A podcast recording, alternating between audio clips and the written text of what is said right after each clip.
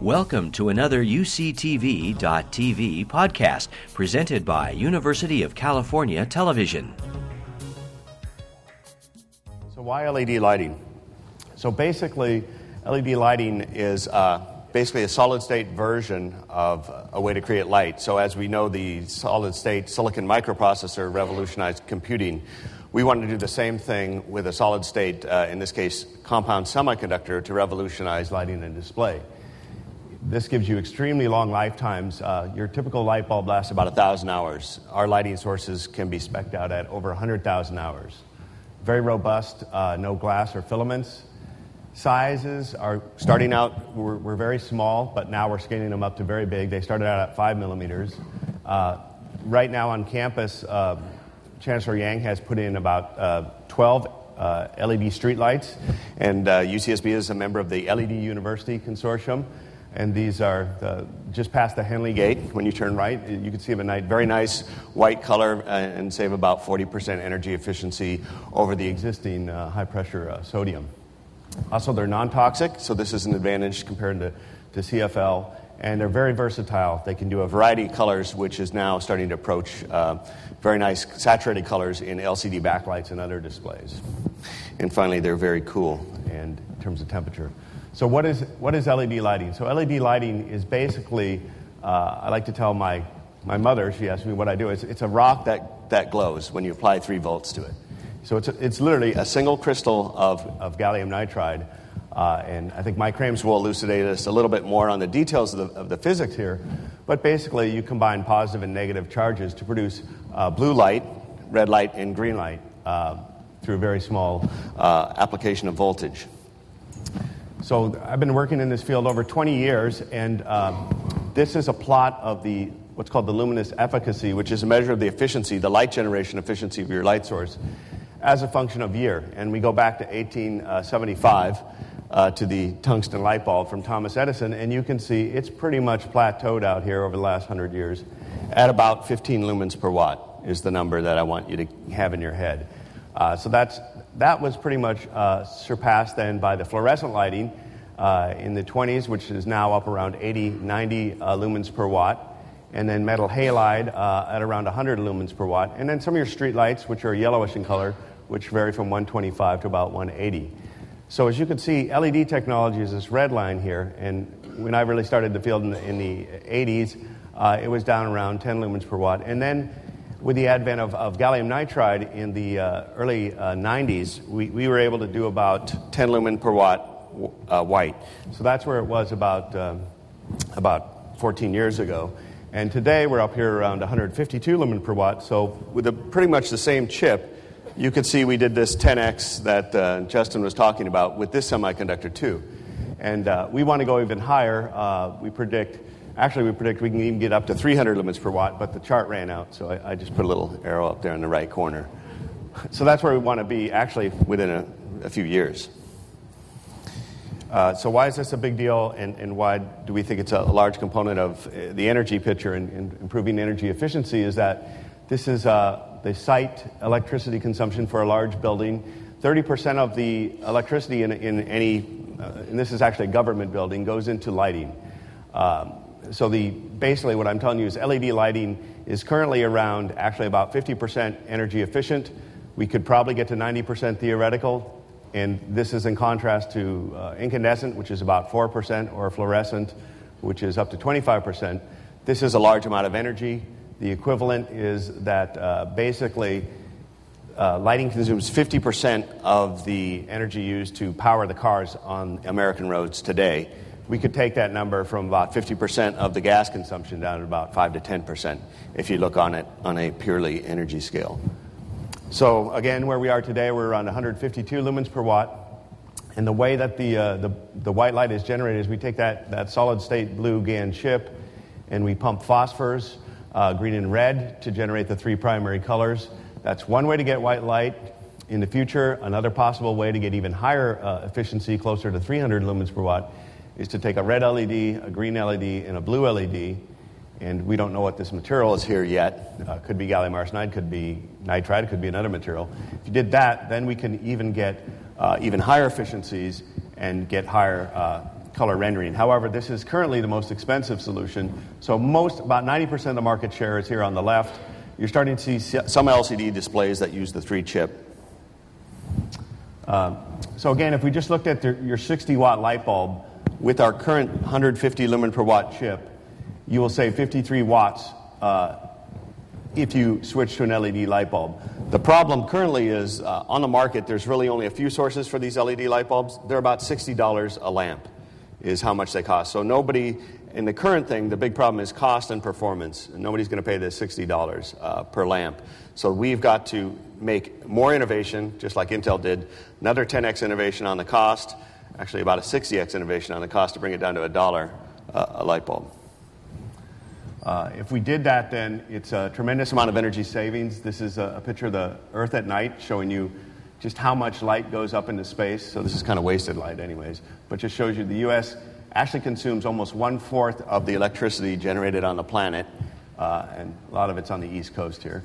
But if we could replace that, that lighting with 150 lumen per watt white LED source, it's, it's a huge number. It's about 133 uh, power plants. It's tremendous opportunity here for energy efficiency to impact the way we use energy.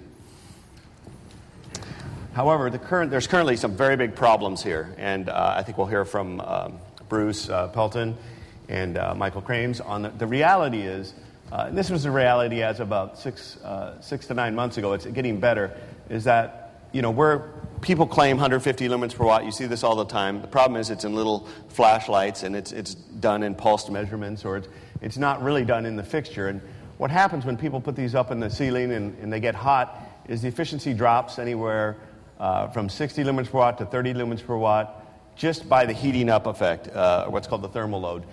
Uh, companies like Lumileds, Cree have, have kind of improved on this. I think they can get up to 64 lumens per watt now. Uh, so this whole chart has been shifting up rapidly in the last uh, year. So it's very fixture dependent. So I think we'll hear some, some things from Bruce and uh, Jim Sanfilippo on, on what's actually out there. The other problem is there's no Energy Star ratings, or the Energy Star ratings are just coming out. So if you buy LEDs, and these are LEDs from three different uh, companies located in three different countries, and uh, what they're specking on their spec sheet here is 80 lumens per watt to, to 50 lumens per watt. But when you actually get the bulb and put it in your, your fixture at home, you go all the way from uh, what's called a fixture efficiency of 80%, which is pretty good, it means the heat sinking was good and the optics was good, to one of the poorer fixtures, and this was for a downlight for a, a kitchen, uh, was actually worse than the compact fluorescent. It was 15 lumens per watt. So in other words, you're not saving any money by going to LED if, if there's no rating. So there's huge uh, challenges ahead in standardization and fixtures. Uh, a lot of people are now using the California Lighting Technologies Center at, at uh, UC Davis to kind of standardize and, and do these measurements, which are, you know, the, basically the real app applied efficiency. And uh, we see that across the, the map but the good news is that if we look at the, if you design an LED fixture well, which is shown here in, um, in yellow here, you can get almost 90% fixture efficiency for well designed um, street light fixtures. And I think we're going to have these street light fixtures set up in the tent during the break so you can see just how bright now the LEDs are starting to become. Um, and, and, the good news is uh, for well designed fixtures, you can get good fixture efficiencies. Uh, compact fluorescent, I might point out, has typically one of the lower fixture efficiencies for the downlight application. It's great if you're going to spread the light everywhere, but for the downlights, which are right above your head right now, compact fluorescent is actually pretty bad. You know, you, it says 45 lumens per watt, but maybe this is 50 now. It, it comes out 15 to 20 is the applied uh, what's on the surface. So there's there's lots of challenges on the fixture end. Uh, just kind of wanted to point out some of the areas where you, where you may not realize there's LEDs, but uh, your iPhone has LED backlights on it. In fact, everybody's cell phone has LEDs as the, the backlight. Traffic signals were the, the first thing to go, and, and uh, Philips LumiLEDs, uh, which formerly was Hewlett Packard, where I worked, I guess, almost 20 years ago, was one of the pioneers in the LED traffic signals. Uh, the NASDAQ sign, all the large billboards you've seen are now LED based. There's some interesting off grid application of streetlights where they use a big solar panel uh, and a, a, lamp and then a battery in the pole to do basically off grid street lighting in Japan, and it even has a motion sensor on it. So, this is again using this kind of idea that Justin talked about about intelligent lighting or smart lighting, only turn on the light when you need it. Uh, residential down lighting. And here you see uh, one of the things that a company did to get the high fixture efficiency was put a huge heat sink on it. so that's, that, that's why it cost $60. And then automotive, we're starting to see LEDs there. Uh, some other architectural lighting. The, uh, one of the famous ones was the, uh, the water cube at the Beijing Olympics uh, was done with LED lighting. Some bridges. Uh, and just this month, uh, Best Buy, I was pleased to see, started using LED. They actually called this an LED TV. Is Samsung's marketing campaign. It's not an LED TV. It's a LCD TV with an LED light in back of it. But that's how they're branding it, and they have a little energy comparison there, and it's about 30% less energy than the current LCD TV. But nevertheless, very nice colors, uh, and it's just hitting mass market uh, this month. And I think um, uh, Philips and then Sony are following within the next few months. Starting to see it in, in automobile headlights, however, there's still some challenges here. You have to, I think it was the Audi, you have to actually specify you want LED headlights. And uh, finally, some of the other things that the, the center does here, we work with Engineers Without Borders, and we have several of our students in the summer go install LED uh, off grid lighting at certain uh, places uh, like Peru, uh, and then are going to go to Ghana, I think, this summer, and install uh, basically a solar panel with LEDs to replace kerosene lighting because actually um, lighting by kerosene is the most inefficient lighting source. It's about 0.3 lumens per watt. So we're talking about almost a 10,000 fold improvement over kerosene based lighting with these systems. So uh, this can really impact almost half the world's population uses either fire or kerosene. Uh, so in conclusion, you can see the R&D is looking really good for small chips. However, cost is a huge factor, and actual applied fixture efficiencies are much lower due to some of the reasons we're going to hear about from our, our next speakers, uh, which will tell us where the current status is, where they see the future of it, and what's the existing problems uh, we can solve. So uh, we've invited Michael Krames here from uh, Philips Lumileds, uh, Bruce Pelton, Director of Engineering at California Lighting Technology Center, and then an entrepreneur, Jim Sanfilippo, who's going to tell us how he's using LED lighting in, the Hollywood studios. So without further ado, I'd, I'd, like to invite Michael Krames up. Thanks.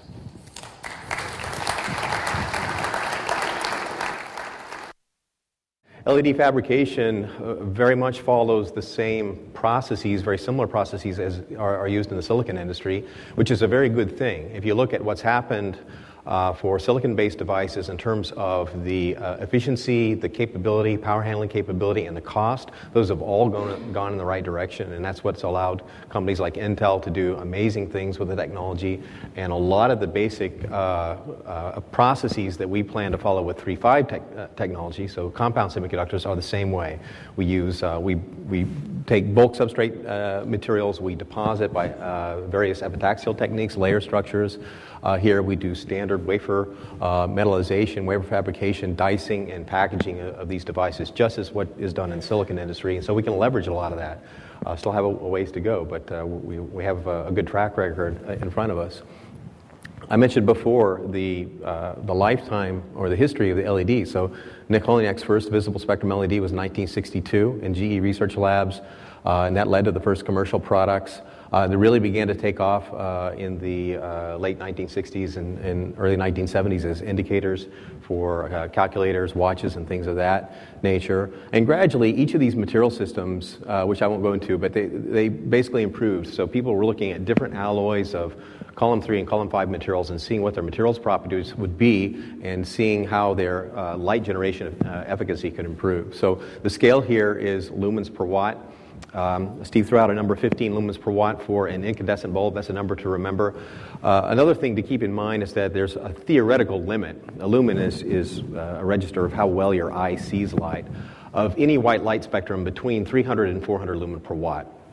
And the reason that there's a range there is that for broad spectrum like daylight or incandescent incandescence, uh, these are broad spectra. They tend to have a, a, maximum luminous efficacy of about 300 lumens per watt. If you allow your spectra to be more spiky, spikes in the blue, red, and green, you can get that up to 400 lumens per watt. So that's the range there, and it's a number to remember because you can't ever do better than that.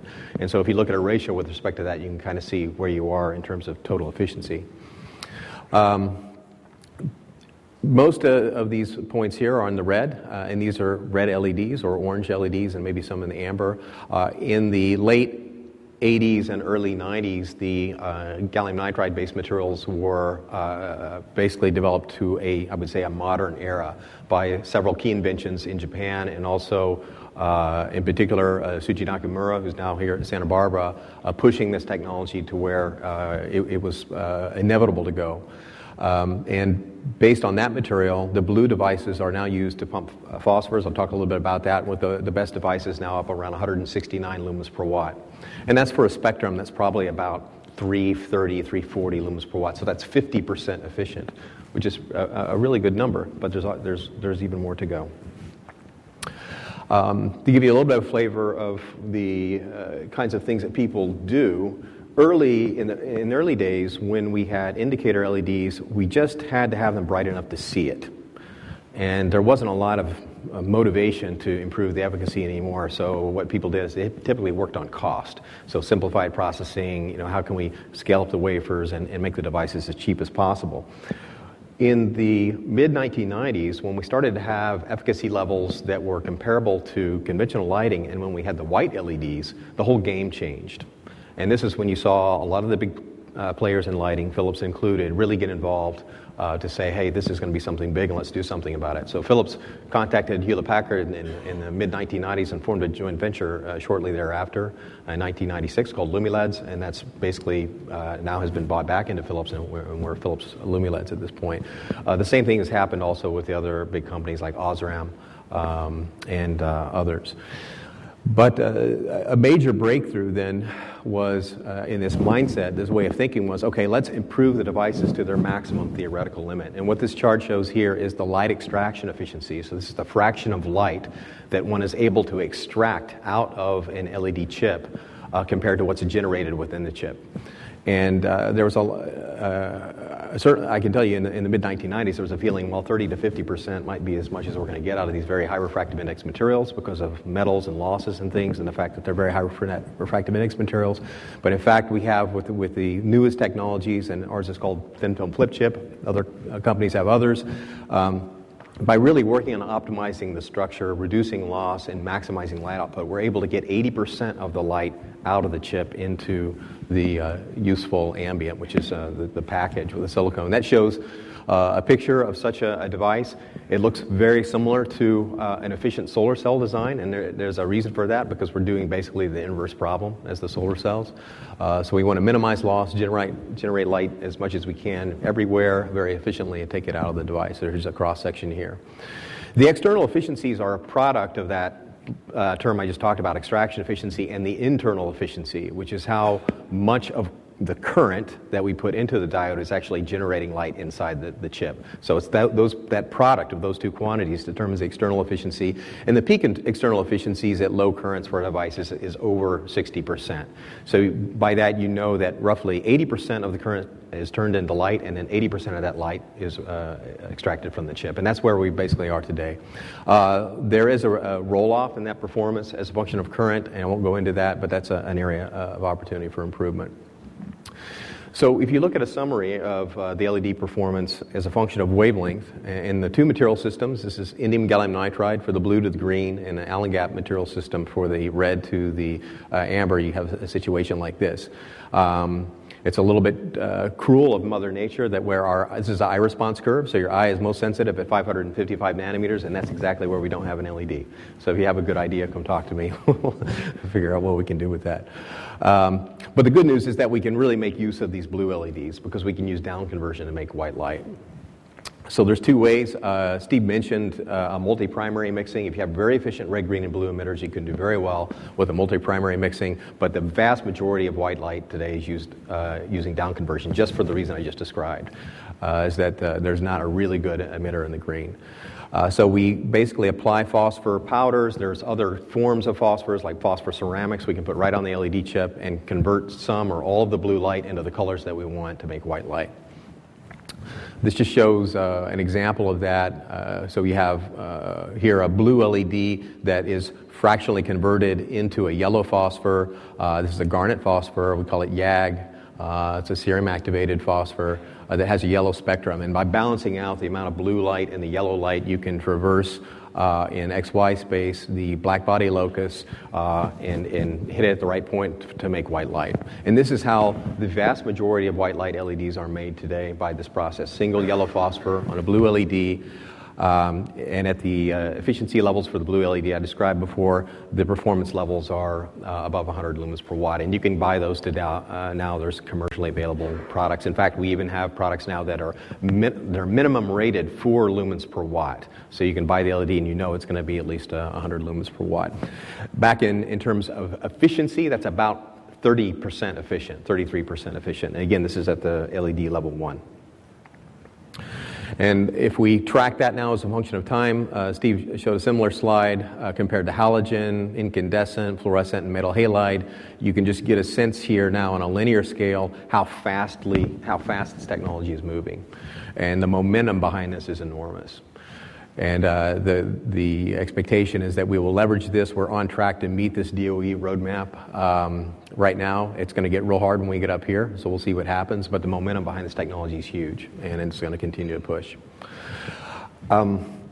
The spectrum that I des- described before with a single yellow phosphor provides a cool white. It's useful for you know, bicycle lights, portable lights, uh, even some outdoor uh, illumination applications, but it's really not something you'd like to have here or indoor. We really need a warmer spectra uh, in order to do that, something that mimics an incandescent bulb and that's shown here. Uh, this is, again, wavelength. Uh, this is a uh, black body radiator at uh, 3300 Kelvin, so that, that temperature is close to what you have for a halogen, like an MR16 halogen you might have in your house or store. And it's important there that in addition to the yellow phosphor or green phosphor we, uh, we have, we add a red component to, to flesh out that spectrum. We have a little bit of a gap here in the cyan, but we can match the black body spectrum fairly well, so the color rendering index can be very high. Uh, I won't go into what that is, but uh, 100 is the best you can get, and only incandescent bulbs uh, get 100. For most indoor applications, uh, low 80s uh, plus are good enough. Uh, 90s are even considered deluxe lighting. Most, most fluorescent lamps have CRI indices of around 83, and in offices they can be even less than that. The important thing is the color temperature is what people are used to seeing as warm uh, as light indoor in homes. We do pay a, an efficiency penalty for that. So, uh, in addition to the fixture effects that Steve talked about before, there's also this uh, thing in the, in industry where uh, when you hear about very efficient numbers reported, these are often for these cool white LEDs, which are not necessarily the ones you would use for illumination. It's really the warm white LEDs, and we do pay a, a, penalty for that. And part of that's fundamental because we're generating a lot of red photons, and that, uh, that's a lossier process in generating yellow photons. Um, nevertheless, nevertheless the, the gap there between warm white and cool white is closing, and the warm white devices are improving rapidly. So, what can we do with this technology? Uh, the vision we have is that there are, there are multiple uh, sectors that we can go at for lighting. So, in addition just to the raw performance and energy efficiency possibilities, there's also all kinds of possibilities in uh, dynamic control of ambience, uh, human factors effects, the things that can improve people's quality uh, of life or the perception of their, their surroundings and environment. I don't have time to go into all of that. But what I will do is focus on the lowest uh, leftmost corner here, where in the retrofit area, we see already an opportunity to bring solutions to the table to the consumer that are going to improve energy efficiency. And so if we look at the uh, LED uh, uh, adoption today, uh, initially we have the uh, applications where there's a huge value proposition. For example, refrigeration. Fluorescent lamps don't like to be cold. They're very inefficient. Uh, and so there's a huge programs now. Walmart, Tesco in the UK completely get rid of fluorescent lamps and replace them with LEDs. The energy, there's a lot of energy consumption in these refrigerators and freezer, freezers that they use, and the LED solution is much, much better. Uh, lighting in difficult access locations, so where maintenance costs are very high, uh, LED solutions are great. Portable lighting, uh, obviously, is great for LEDs, low voltage and everything. Um, the next uh, area of opportunity is where total cost of ownership uh, makes sense. For example, a very good example is, is, road lighting or street lighting. Maintenance costs for road lighting out on a, on a highway are enormous. Uh, you have to get a truck out there, you know, shut down the highway, and get somebody up there to uh, dismantle and replace these bulbs. Um, the other nice thing about LEDs is because they're a very small source, it's easy to put light where you want it. And that's not true for example, low pressure sodium, which is very popular in the Bay Area where we're located. These yellow um, lamps are gigantic and it's impossible it's not cost effective to put an optic around this thing to put the light where you want it so there's all kinds of light pollution uh, and a difficulty to illuminate the street the way you want and that that utilization efficiency can be like a factor of two. So, in addition to the very good efficacy levels we're getting with the LEDs, there's like a factor of two benefit one can have by just putting the light where you want it and reducing light pollution. So, we're seeing a huge uptake right now in outdoor lighting uh, and LEDs for road lighting. And this is, again, just another example of how things are going to take off. How do we get to the, um, this is just the refrigeration lighting, I'll skip through this for time. How do we get to the end consumer, though? Again, back to the Home Depot scenario. We need to get these products out into people's hands. And the fastest way to do that is to put them into retrofit modules that they know and they understand. Uh, that screw into uh, existing sockets. I'm not saying this is the most elegant solution. There's a lot more we could do with uh, LEDs. Um, this, in a way, is uh, um, uh, not taking advantage of everything we have, we have with LEDs, but it is uh, offering improvements in energy efficiency and getting them in the hands of consumers that, that know are going to know how to use them. Um, so the selling points here, these are some retrofit lamps. These will be available in the U.S. As early as September this year in, in stores like Home Depot. Um, these are Philips uh, products uh, and, and, rated uh, in all the ways that we make sure in terms of lifetime and so forth. Uh, the energy savings can, can be very large, especially in the case of these spot lamps. This is an R20 bulb. Uh, this bulb puts out the same beam pattern as a 35 watt halogen, and we use only 7 watts uh, of light to do that. So, part of that is in the efficacy of the LED, but part of it is also in this light utilization thing that I was mentioning before. There's no ultraviolet ultraviolet or infrared radiation in the beam. That can be a big deal for applications like museums where you have uh, materials that are very delicate and uh, can be destroyed or, or uh, damaged by UV light or by heat.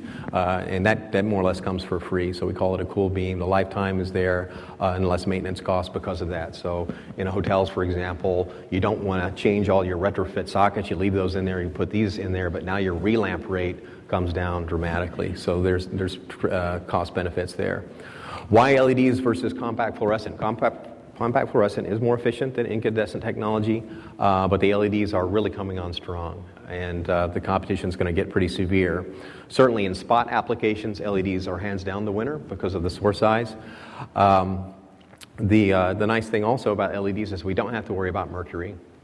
And I will also argue that in the future we'll have less electronic waste fundamentally than compact fluorescent. And if you want to talk about that, we can talk about that in a break. It's a bit of a story. But uh, there's a real opportunity uh, for LEDs not only to, to, to, to, displace incandescence, but also to compete very heavily uh, with compact fluorescent and, and in my belief, uh, uh, take over all those applications as well. Uh, just a couple more products that will be coming out. So we, there are MR16 replacements that you'll see. Um, even candle bulbs that you see in chandeliers. Uh, there was a question about how are we going to make a, a, candle bulb out of an LED, and it, and it, has to do with working on the driver technology and actually getting rid of the driver and having the LED do part of your work. Um, so again, this is really trying to, to mimic what's out there. But uh, there's a, a funny uh, story. The original bulb made by uh, Edison was actually designed to kind of mimic a gas burner lamp back in the 1890s, and we're doing the same thing now. So, a little bit monkey see, monkey do. Also, higher power lamps, par 38s, downlighters. Uh, and this is a, a case where uh, Steve Riley pointed out, you know, we talk about LED efficacy, that is not necessarily a system, system efficacy. And you can have compact fluorescents that are 50 lumens per watt, and you put them in a fixture like here, and they're 15 lumens per watt. So we're all very conscious, conscious of that. We have the uh, Energy Star ratings uh, that DOE is pushing are going to help with this sort of thing. There's other uh, rating programs that are going to help with this sort of thing. And, and the, the uh, industry is aware of this. And, and, a good example is this Fortimo module. This is a downlight module, and the system uh, efficacy uh, of this module is 62 lumens per watt in warm white. And this has to do with just engineering everything, engineering the optics, engineering the driver efficiency uh, to make sure that uh, we, we keep um, as, uh, as high as possible. Uh, with all that said, the costs are very high, and we have to reduce that by uh, factors of at least 20, if not more, 10 to 50 times. How can we do that? Just real quickly, we have an opportunity to in, in, increase the power density that we use the LEDs at. They're driven at fairly mild current densities right now. We have an opportunity to increase that by a factor of five. We have the opportunity to improve, improve the efficacy of a warm white LED by a factor of two easily, or easily, I mean, certainly doably. Uh, that's a factor of 10 right there, just in the performance of the device. And there's easily a factor of two, if not more, uh, much more, in terms of the manufacturing, scaling up to larger area wafers, doing better on the processing, uh, smarter package design, and all that sort of thing. So factors of 20 are going to happen. And so these uh, $60 type bulbs uh, that we talked about in the, in the past are going to come down to be on the order of a few dollars. If you throw in some rebate programs, that is going to help this thing get over the fence and get to the consumer. So I think I'm running out of time. Uh, I will just mention that briefly that uh, certainly in the EU, the ban on incandescence is there. It's happening. It's very uh, reasonably aggressive. It could be more aggressive, but it's reasonably aggressive. Uh, this kind of thing is really going to push the, the technology forward for general lighting. Um, we are sensitive to the quality issues that plagued compact fluorescent for many years. It took compact fluorescent 30 years to really get mainstream in the market, and a large part of that was the early products that came uh, out the door were extremely inefficient and uh, extremely inefficient and had poor light quality and, and also reliability issues. Uh, the DOE is sponsoring an SSL Quality Advocates program uh, that we endorse here to, to, to make sure that uh, solid state lighting products meet certain standards, and this is going to help. And uh, I think I'm out of time, so with that, I'll end it and, and take questions. Thanks.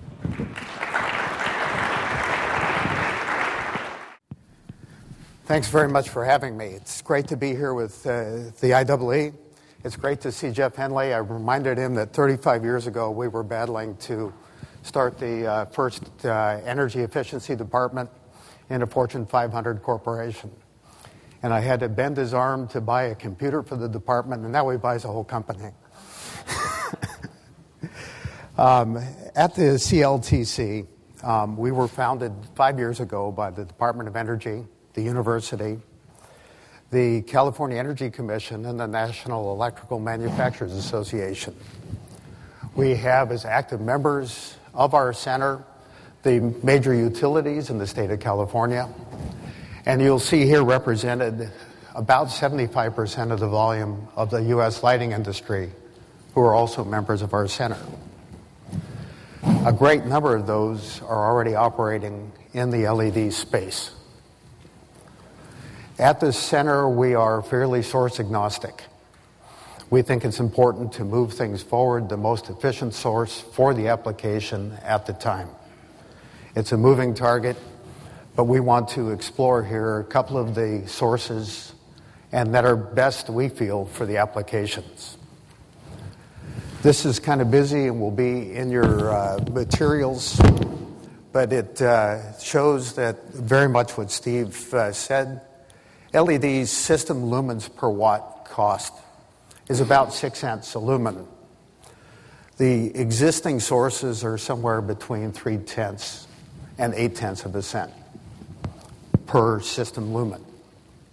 So there's still a while with LEDs.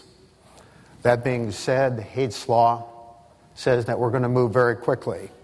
We have a rapidly diverging line on the output and a rapidly decreasing line on the cost. So the chances are we're going to close this gap very quickly, probably within the next four or five years. When we look at technologies, again, for office ambient lighting, and we work very hard on a task ambient model where there is general lighting across the area and then specific lighting where it's required. In that case, fluorescent works very well. Um, again, it's a cost of three tenths of a cent per system lumen, low glare, and it's eminently controllable to respond to demand situations, to daylight harvesting, and the like. It's a very good area source. In the garage situation, low bay induction lights look very promising. They promise source life of 100,000 hours and low cost. And again, they're an area source we're able to go ahead and to drag those down to 25 or 35 percent of total output when the occupancy is low. In high bay situations in warehouses and in retail, there's a requirement for some uplight to help expose the, the superstructure of the building and not make it look like a cave. In this case, metal halide works very well. New ceramic metal halide technologies are running 120 to 140 lumens per watt. Once again, they are controllable and can respond to demand response, to daylight harvesting, and to occupancy. In the sports lighting arena, we're looking towards now the application of plasma induction lighting. Plasma induction lights are made with a capsule the size of a Tic Tac breath mint, but put out 22,000 lumens at 140 lumens per watt. The exciting thing about them is the color gamut. Here's a typical gamut as you've seen for LEDs, and it peaks a couple of points along the way. The gamut now for plasma induction lighting is practically level. It illuminates all colors well. It is a type of lighting that we really haven't experienced, but as you see it, it's very much appreciated. It's actually superior to black body radiation. In parking areas, we've moved rapidly towards LEDs. Uh, this is an installation at uh, UC Davis where we're changing out about 4,000 fixtures. We're doing that now um, also here on the campus UCSB and on the campus UC Irvine. There's a commitment now across the UC system and the CCC systems to reduce energy consumption by 50% in the next 10 years. And this will be a large part of that. Each of these fixtures has occupancy detection built in. So when no one's there, the garage lighting goes down to a very low level. When someone walks up or drives up, it jumps back up. You can see this now compared to the yellow lights that Michael talked about. Um, by controlling them and by having more efficient distribution, we've been showing a consistent 68% reduction in energy consumption. For task lighting, LEDs are perfect. Putting them close to the desk gives a very high contrast light that does a very good job on the paper task that we still have in our electronic offices. They also take advantage of inverse square law. When we're lighting from one foot instead of from five feet away from the surface, we're able to do it with four times less energy from the very beginning. So it works very well. People can move those around, control their own workspace. These also are equipped with an occupancy detector. When they walk away from their desk, the lights go off. Also, as mentioned, in refrigeration cases, they're perfect. LEDs hate heat, so do refrigerators. It's a good pairing, and they work very well. Once again, they too are controllable so that the aisle is somewhat illuminated, and then as people approach the refrigeration case, it jumps up to full brightness. In downlight applications, uh, we've seen great success. Again, because an LED is a directed source, it works very well for this kind of application. Once again, it gives great dimmability Unlike compact fluorescent and other sources that tend to shift color, it maintains color consistency down to a very low level and can run as low as a half percent. There are a number of issues that we're going to have to tackle together, together with the pricing issues. Um, when we go to convert conventional luminaires to LED, we have to deal with a thermal situation. Um, this is a line of products that's being made um, by the largest supplier of lighting products for the residential market. And we've had to take what used to be light metal spinnings and make those into large metallic heat sinks and hide them in the old form factor. This is the new generation of restroom fan, and it has also built in a nightlight component that's at a low color temperature. For downlight applications, again, you saw the large heat sink.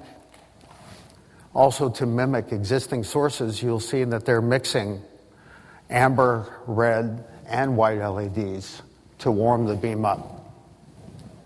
So we have to deal with heat sinks, we have to deal with optical situations. So creating fixtures is not a matter of just converting fixtures. For the refrigeration cases and all the other uses, LEDs again are forward. When we have a situation where we want to go sideways, we have to enhance their output with specialized optics and go ahead and move it sideways in the case to try to provide even illumination across the face. We have a real issue with glare on LEDs. The source is the size of a grain of sand. With all that illuminance in that smallest space, it dazzles the eye. We're finally getting to the point now where LEDs are efficient enough that we can turn them upside down and then drive them indirectly down and blend that light together. That proves to be real effective. And finally, now we're at a level of efficacy where we can take the loss that that engenders. There's an issue with color binning. Uh, Michael talked a little bit about consistency with the black body locus. The difficulty now is that most manufacturers have to buy within four bin groups to be able to buy affordable units. That means across the, the, the bins, there's a broad divergence of color appearance. So, this is an area where we're going to have to work to get that more narrow. Additionally, with LEDs, we have to deal with issues about CRI. CRI, as Michael measured, is 100% for incandescent. It was determined by using pastel color swatches that were illuminated by a black body source. When you're not trying to illuminate with tungsten anymore, it doesn't look right. You cannot use the same metric that you use for burning tungsten for a solid state source. The National Institute of Standards and Technologies has come up with a new standard, and it's called Color Quality Standard. It uses real colors from the real world and measures the source on how well it renders the physical colors. Additionally, with LEDs, we have to deal with hue and saturation and luminance. We have many more factors that the human eye can see that never came into play with conventional sources. We have an issue with electronics. The source we're confident will last 60 to 100,000 hours. But when we drive with an electronic driver that has as a key component an electrolytic cap that's rated at 3,000 hours, we have a disconnect. So if the system cost benefit is based on the longevity, we have to make sure that the electronics are going to last as long as the sources. Likewise with the optics if the optics begin to yellow and begin to get clouded, it doesn't matter if the source goes on for 100,000 hours. The fixture is no longer useful. Also, we have the problems of nature. Bugs like well lit, warm places, like light fixtures. When you have a conventional source, you have to open it up to change the lamp, and hopefully, you'll shake the bodies out of the fixture when you do that. If we have an LED rated at 60,000 hours, that's 15 years of burning every night. That's going to be a lot of accumulation of bugs. And then when the birds like to go and build their nests on top of the heat sink, we've got another problem. So all of that great design can go right up in fur and feathers.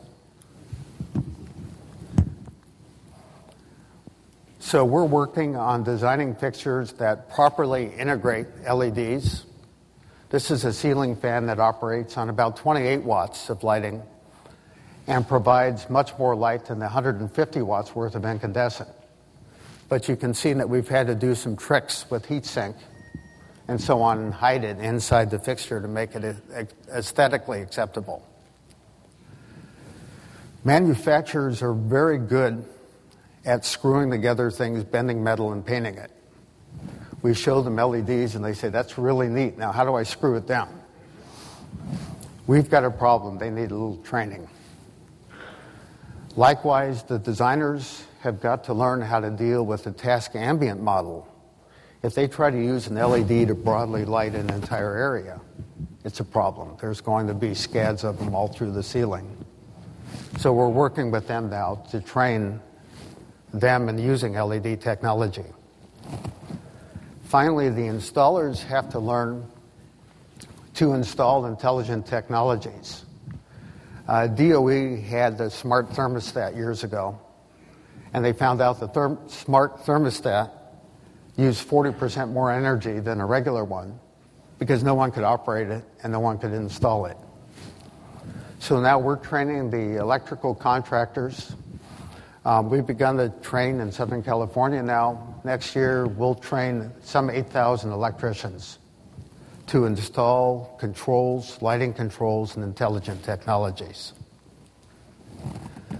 The last point I'd like to make is one about not repeating the sins of the past.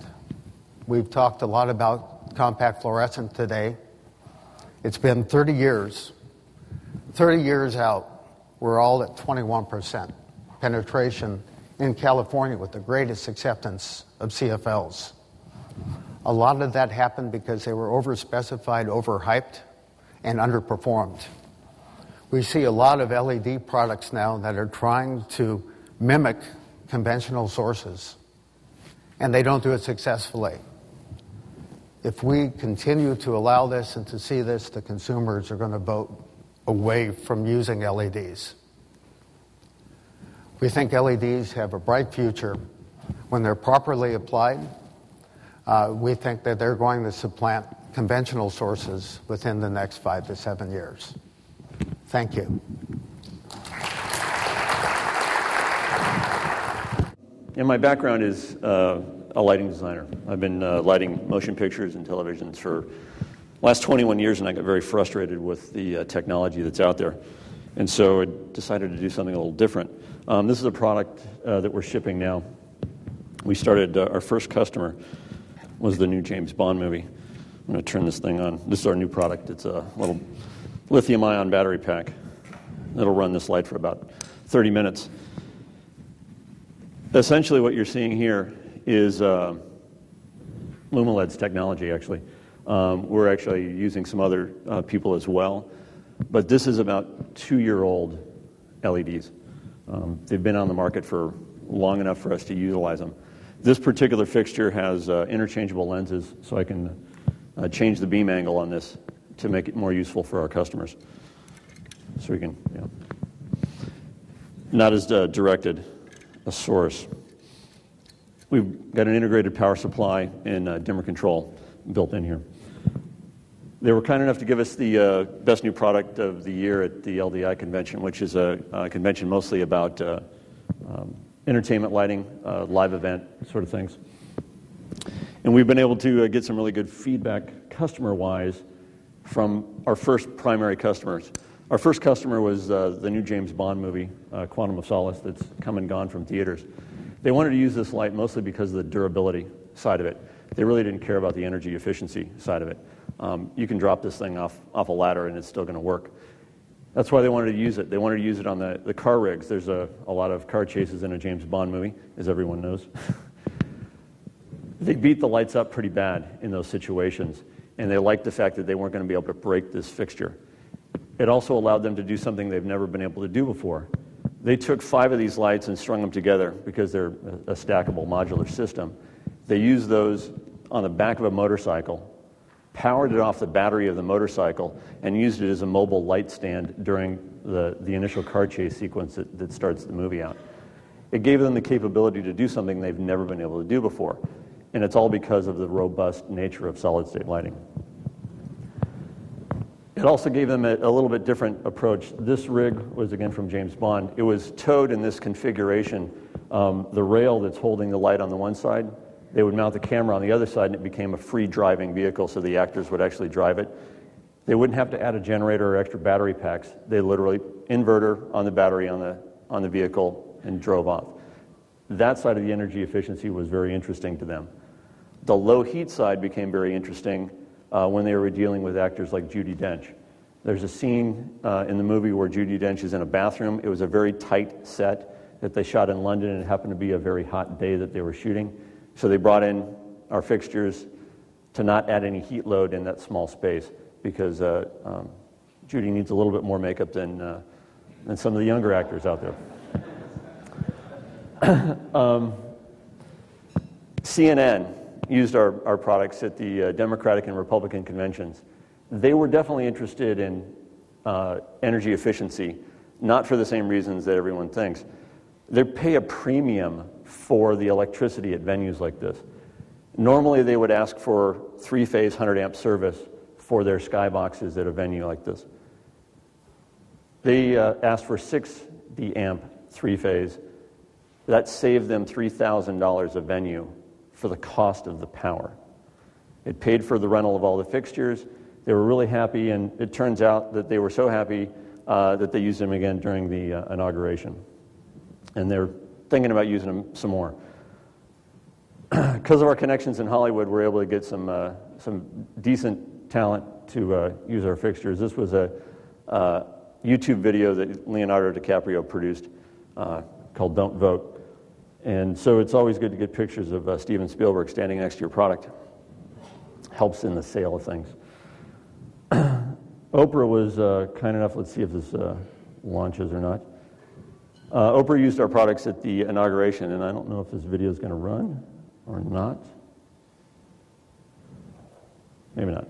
Um, Oprah used our stuff at the inauguration uh, mostly because they couldn't get a permit for a generator to put on the street outside the restaurant that they wanted to film at. One of her ex uh, chefs opened a restaurant in D.C. It was very close to the parade route. They couldn't get the permit for the generator. So they needed to use you know, the house power, the power available at, at the site. They had 40 of our fixtures that illuminated the Oprah and her four guests as well as all the audience members, which were uh, the table seated behind them. They had 40 fixtures. They used two 20 amp circuits to do that. This particular fixture uses around 65 watts of power, and it's putting out about 300 watts uh, equivalent. Uh, the video that I like to show, uh, the roof is very low, so you can see all our fixtures and all the wide shots of the, the thing, so it's great for us. These are some of the other uh, motion pictures that have used our, our fixtures, and it's uh, hopefully you know, more coming. We've got a next generation product uh, coming out. We call it the SL. Uh, stands for Spacelight. A Spacelight in the movie industry is a 6,000 watt fixture, tungsten halogen. It uses 6,000 watt globes. Because of the orientation of the globes, the globes cook themselves and they last about 100 hours or less. And then they have a tendency to uh, break and rain down hot glass over the set. it was more of a safety issue. So the maintenance side of uh, dealing with these fixtures is, is a big issue for the studios. And so if you start to add in the electric use of the lamp, the electric use of the air conditioning load that's being generated by tungsten halogen in a space, and the maintenance costs, it's a very expensive to operate these things. the example that I like to use is the ER hospital set they had 70 of these 6,000 watts fixtures that were over that set. Um, the reason I have this photo is that light that looks like a fluorescent bay, see if the uh, laser works, uh, this light source here, is actually two uh, 6,000 watt space lights that are over a diffuse frame. They take the frame off many times when it's not in shot so they can get more illumination uh, where they need it. Once a week, there's two electricians, union electricians, that get to go around and replace all of the light bulbs and all of those fixtures so they don't fail during the, you know, filming. It's a big expense. Warner Brothers asked us to build this fixture. Our first demonstration, it was around a 700 watt, and we were getting almost the exact same quality and quantity of light out of the fixture. We're going to hopefully get this released by the end of the year, and uh, you know, Warner Brothers, Paramount, and Sony are all sort of standing in line uh, waiting to get this purchased so we can uh, get it out there. And so taking the technology that's being developed by you know, the CLTC and Lumileds and other uh, companies and taking that to you know, commercialization is, is really what we're uh, focusing on. Getting that from you know, A to B is, is sometimes a long process. The uh, LEDs that we're using in the Spacelight have only been available on the market for about eight months, and what, it'll be the first commercial fixture out there. It's uh, not going to be cheap, but luckily the movie industry uh, can afford some of that. And because of the energy savings and the maintenance savings and you know, numbers, you know, when you look at total operating cost over the fixture life, that's a big number. You're almost paying $40,000 to operate a fixture, and you haven't even paid for the fixture yet. Right? That's over the course of uh, 15 years for this particular number, but it's pretty compelling when you look at it in even a short run of a motion picture where they might have a setup for a month or two. Um, I don't know if any of you saw the uh, Pirates of the Caribbean movie, the last one. There was uh, two ships, sailing ships, fighting each other in a, in a space. A friend of mine was the gaffer on that project. He used 1,300 6K space lights to be the base ambient level over that set. They shot in that set for two months and the rigging of it was a, a month prior, and D-rig was a month after that. He had a crew of six guys every night come in and replace burnout bulbs. That's, that was all they did all night long. so they, uh, they brought in a structural engineer to sign off on the cable load uh, for all the wire that they had to put in the ceiling because all of these lights were wired back to dimmers on the floor so they could turn them on and off uh, without having to uh, um, you know, have the extra heat load in the space. So it's a big problem when we're trying to address you know, the, the big sort of you know, market that Hollywood is. And most people don't realize sort of the energy use that, that Hollywood consumes. On any given day in Hollywood, if we were able to replace just the space lights in use and the fixtures of that size, we could essentially turn off two coal fired power plants. and that's the goal.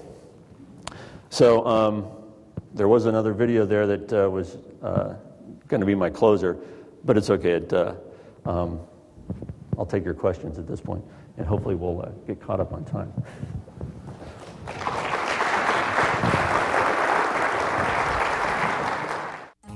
You've been listening to a podcast by University of California Television.